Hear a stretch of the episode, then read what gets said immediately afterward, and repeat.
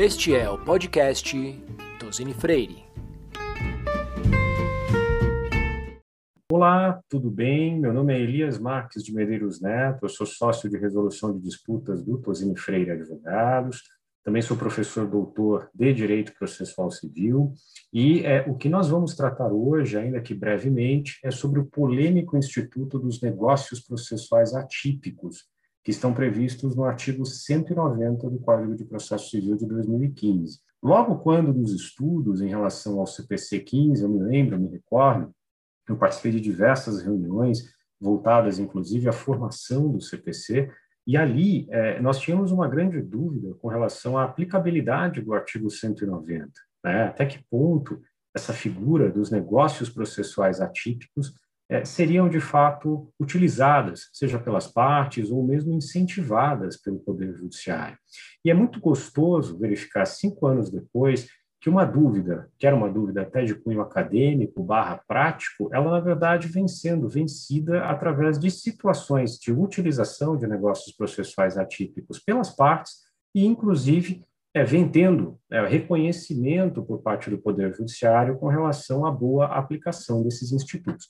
Mas para, enfim, bem contextualizar todos, a primeira grande questão aqui é o que, que, se entende por negócios processuais atípicos, né? Então, o artigo 190, ele é bastante didático, ele diz, versando o processo sobre direitos que admitam autocomposição, é lícito às partes plenamente capazes estipular mudanças no procedimento para ajustá-lo às especificidades da causa e convencionar sobre os seus ônus, poderes, faculdades e deveres processuais, antes ou durante o processo. Ou seja, se negocia-se sobre aspectos processuais, onde as partes, por exemplo, em um determinado contrato, versam sobre os seus ônus, os seus poderes, as suas faculdades, os seus deveres processuais. Podem combinar algumas mudanças. Né? A professora Tereza Rudalvin, por exemplo, ela diz que essas convenções podem estipular limites de manifestações para as partes no decorrer do processo, impossibilidade de existir esta ou aquela modalidade probatória e prazos mais exíguos. O professor Cássio Scarpinella Bueno, ele dá outros exemplos, técnicas de escolha de um conciliador, de um mediador, ou mesmo da Câmara de Mediação, suspensão do processo, escolha consensual de perito, e aí sim é um negócio processual típico, né, porque isso vem previsto no artigo 471, escolha do administrador depositário para uma penhora de faturamento, por exemplo, que é que está prevista no artigo 866, e redução de prazos. O professor Fred Didier dá outros exemplos, inclusive, possibilidade das partes já dizerem em acordo que um determinado bem não é penhorável, instância única, ou seja, não haverá recurso em um determinado caso concreto, ampliação ou redução de prazos, superação de preclusão, rateio de despesas processuais, possibilidade de se acordar a não promoção de execução provisória, limite de número de testemunhas, tornar uma determinada prova ilícita, né? e vários outros grandes exemplos. Eu posso dizer que em cinco anos é, de Código de Processo Civil, a doutrina, ela basicamente sintetiza essas grandes ideias que seriam aplicáveis aqui ao universo empresarial. Limites para manifestação nos processos, redução de prazos processuais, situações de escolha de conciliador, mediador e câmara, câmara de mediação, uh, escolha do administrador depositário, empenhorabilidade de bens, possibilidade de se imaginar, por que não, instância única, substituição de bem penhorado, rateio de despesas processuais, retirada de efeito suspensivo de recurso que automaticamente o tem, não promoção de execução provisória, limite de número de testemunhas e acordo para tornar uma prova ilícita. É, além do aspecto doutrinário, é muito interessante ver como o artigo 190 vem sendo bastante prestigiado por regulamentações, por regras, né, por portarias. Então, um exemplo é a portaria 33 da, de 2018 da PGFN, que incentiva claramente o uso do negócio processual atípico nas execuções fiscais. Né? O artigo 38, inclusive, autoriza expressamente que a Fazenda é, deve celebrar negócios processuais com vista né, a facilitar o recebimento do crédito executado.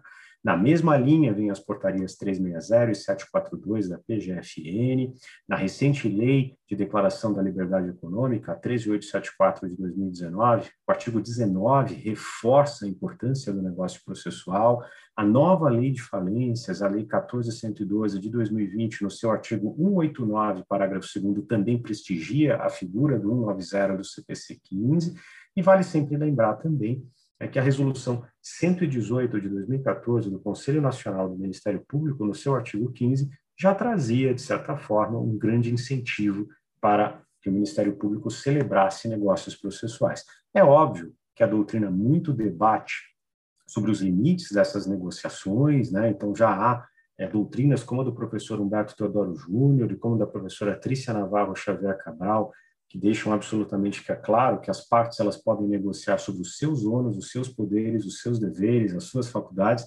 mas não interferirem nos poderes e deveres do magistrado. Né? Também a professora Teresa Rudalvin é, destaca a importância de se observar que os negócios processuais não podem versar sobre deveres absolutos das partes, não podem mitigar questões que seriam tidas no nosso ordenamento processual como sendo de ordem pública. Né? E a jurisprudência ela vem prestigiando a figura do artigo 190. Então, já há casos no Tribunal de Justiça de São Paulo, por exemplo, em que se admite a negociação processual sobre qual bem deve recair a penhora, sobre a forma pela qual uma determinada execução pode ser extinta, né, fazendo que um, que um bem ele permaneça penhorado até o cumprimento é, final dessa execução.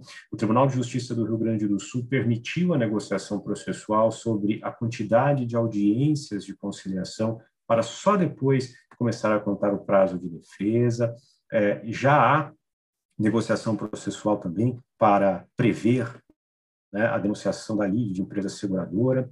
Também aqui uma negociação processual no Tribunal de Justiça de São Paulo é, entendendo sobre a possibilidade de medidas constritivas contra o devedor.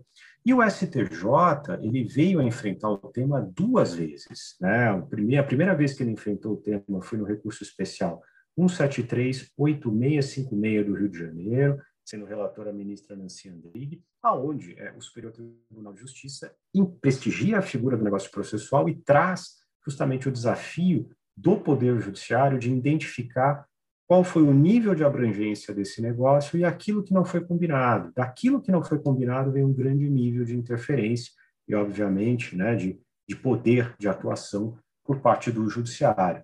E é, no recurso especial 1810444 da relatoria do ministro Luiz Felipe Salomão, é, a quarta turma ela entendeu que o negócio processual não pode versar sobre questões de ordem pública, não pode relativizar, por exemplo, o devido processo legal. Né? As normas fundamentais do Código, aquelas que estão previstas logo no início do CPC, elas não poderiam ser mitigadas pelo, pelos negócios processuais atípicos do artigo 190.